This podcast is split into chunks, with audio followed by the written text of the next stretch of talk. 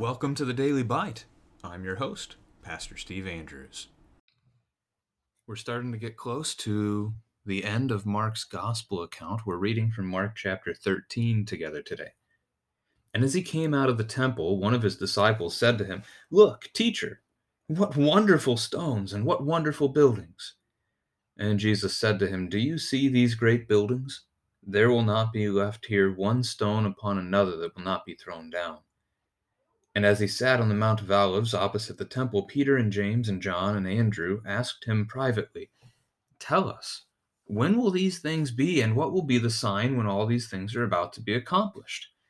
And Jesus began to say to them, "See that no one leads you astray. Many will come in my name, saying, 'I am he,' and they will lead many astray. And when you hear of wars and rumors of wars, do not be alarmed. This must take place, but the end is not yet. For nation will rise against nation, and kingdom against kingdom. There will be earthquakes in various places. There will be famines. These are but the beginning of the birth pains. But be on your guard, for they will deliver you over to councils, and you will be beaten in synagogues, and you will stand before governors and kings for my sake, to bear witness before them. And the gospel must first be proclaimed to all nations. And when they bring you to trial and deliver you over, do not be anxious beforehand what you are to say, but say whatever is given you in that hour. For it is not you who speak, but the Holy Spirit. And brother will deliver brother over to death, and the father his child. And children will rise against parents who have them put to death. And you will be hated by all for my name's sake. But the one who endures to the end will be saved. But when you see the abomination of desolation standing where he ought not to be, let the reader understand. Then let those who are in Judea flee to the mountains. Let the one who is on the housetop not go down, nor enter his house to take anything out, and let the one who is in the field not turn back to take his cloak. And alas, for women who are pregnant and those who are nursing infants in those days, pray that it may not happen in winter.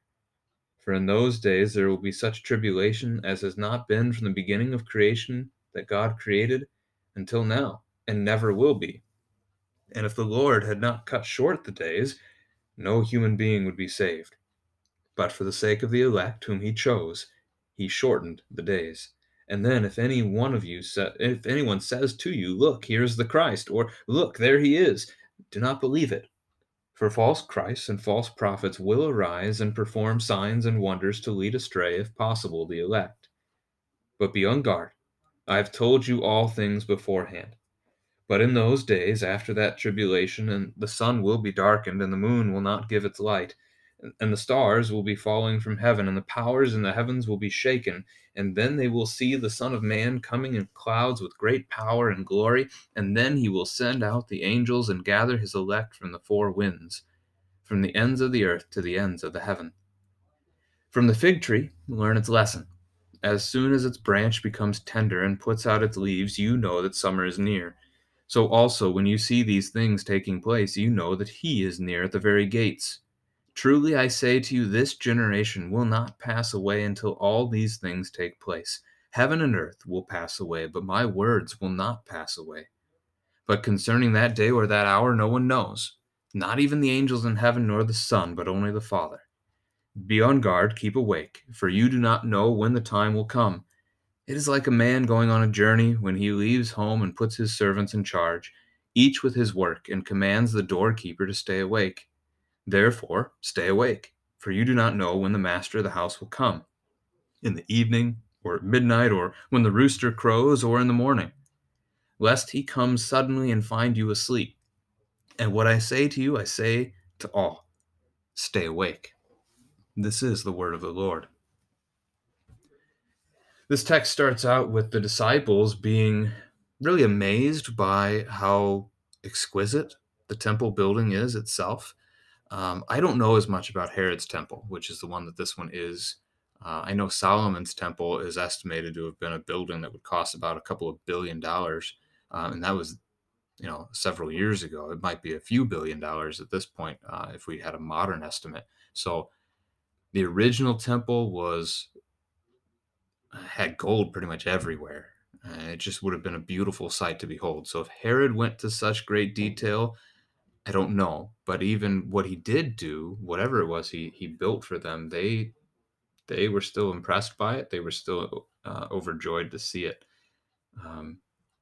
And so they're just marveling. One disciple who said this is just marveling at this building. And Jesus says, not one stone will be left on another. So the disciple is fixed on the building. He's amazed by what his eyes see. And Jesus tells him, the day is coming when this is going to be destroyed. It's a harsh word to hear, but that's actually a judgment that's referenced throughout this chapter. In the year 70 AD, the Roman Empire is going to crush the city of Jerusalem, just absolutely destroy it, and the temple is destroyed. So that's the picture that that's the judgment that Jesus is going to be referring to, again, throughout this chapter. Your second section, my Bible's subtitle is Signs of the End of the Age, and it's a twofold picture that we're going to be getting here, both the Roman destruction of Jerusalem, but also the end times, the return of Christ. Both pictures are going to be in mind in this chapter, so bear with me as we walk through it. First, they're at the Mount of Olives. We've seen them there before, near Bethany and Bethphage, just outside of Jerusalem. We have Peter, James, John, and Andrew. Those are the first four disciples that Jesus called in the context of this book, back in chapter 1. And they ask Jesus to tell them more about this destruction he had just mentioned. And so Jesus does. He goes into the details about what they'll see first. And first is the idea of false teachers, some who will literally say, I am he, I am Jesus, I am the Christ. If you hear that, ignore it. And that's just as true today. If you see someone claiming to be Jesus today, ignore it. When Jesus returns on the last day, you'll know. The whole world will know. Somehow, and this is beyond our understanding, but the scriptures teach that every eye will see him, every knee will bow, and every tongue confess. So you don't have to worry about Jesus coming and you missing it. It's not going to happen. When Jesus truly comes, you will know, and the whole world will know. It'll be a sight to behold. So if you see a prophet, if you see a man wandering around claiming to be Jesus, he's a fraud. He's a false teacher, and he's seeking to lead people away from God. So we reject that. We're told to be alert for that and not allow such deception to happen. Now, this text also calls for wars, rumors of wars, nations fighting against nations, kingdoms fighting against kingdoms, earthquakes, and famines. This is one you can ask your children about. Let them walk through those. If they're a little older, they can give examples. If they're younger, you might just want to talk about what some of these things are. What is an earthquake? What is a famine? What does this mean? And then for the little kids, you can talk about how these things are happening all over the world and do happen, have happened. For your older kids, they might actually be able to start identifying some of these events. They might be able to recall an earthquake, especially if you live in an area that has earthquakes. They might know from studying or from the news about a time of famine. They certainly know rumors of wars. Those things happen every day. We're hearing rumor of war. So these kinds of things are all happening already. Then Jesus transitions into the punishment, the persecution the disciples will endure. They'll be delivered over to councils, the Sanhedrin, for example. Today, the courts, as this is still happening. Beaten in the synagogues, so the disciples are beaten for sharing the gospel. Forced to stand before governors and kings for my sake. Festus, Felix in the book of Acts, King Herod, King Caesar, the emperor, all these kinds of people. The disciples go before them and they preach the gospel. Sometimes it's heard, sometimes it isn't. We're not in control of that. And that's what the next part gets at. This goes for all of us. in those moments when you are brought before your governing authority to give an account of what you're preaching, of the gospel that you're sharing, of what you believe, the hope that is in you, as Peter would phrase it in 1 Peter 3, don't be worried about what you'll say. You're called to be faithful. God will be the one who speaks for you, through you. Now, the challenge, if you're still struggling with that, I would encourage you to be in God's word. Fill your mind with scripture. Because then when those moments come, what you'll end up speaking will be God's word. It'll be straight out of scripture, and that's a blessing. So the Lord will speak for you. It's like Exodus, I think chapter 14, where Moses tells the Israelites, the Lord will fight for you. You only have to be silent. The Lord will speak for us. He has promised to do so. Very specific moment, though, not all the time. You will be hated by all for my name's sake. Christians today fall into the trap of wanting people to like them, like us. But bear in mind, the world hated Jesus because Jesus came to destroy their sin, and they love their sin. So if they don't have faith in Christ, if they don't trust Christ, they hate him. They hate his call to repentance. They hate everything about him. If they hate him, they're going to hate you for following him. This is just as much true today as it was then. And I think many Christians are starting to feel that this is more true perhaps for them than it has been in their life before. Many are concerned it's going to get worse. You don't have to be concerned about that. It may indeed get worse. But if it does, remember the words Jesus has spoken elsewhere. Blessed are those who are persecuted for my name's sake, for theirs is the kingdom of heaven. Blessed are those who are insulted for the name of Christ. That's Peter, 1 Peter chapter 4. The first one was from Matthew 5. Peter even calls, I think it's chapter 2 of that letter, he calls suffering a gift from God. So as a church, we have to change our perspective on that. American culture teaches us suffering is bad, pain is bad. But the Bible teaches us that if we suffer or endure pain on account of Christ, it is good. That we are actually sharing in the suffering of Christ, and as we share in his suffering, so we will also share in his glory. Verse 14, that paragraph. The abomination of desolation is a reference to the Roman Empire coming and sacking Jerusalem.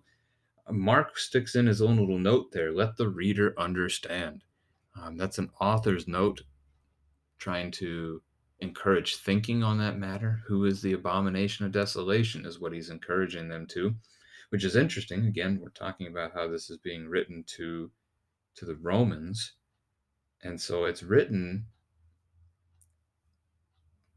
maybe around 50. So as this letter goes around and makes its rounds, the Romans who are reading this, not necessarily the people in charge, but just your everyday Romans who are reading this letter, they might be seeing this. They might be seeing the persecution that's already falling upon the Christians.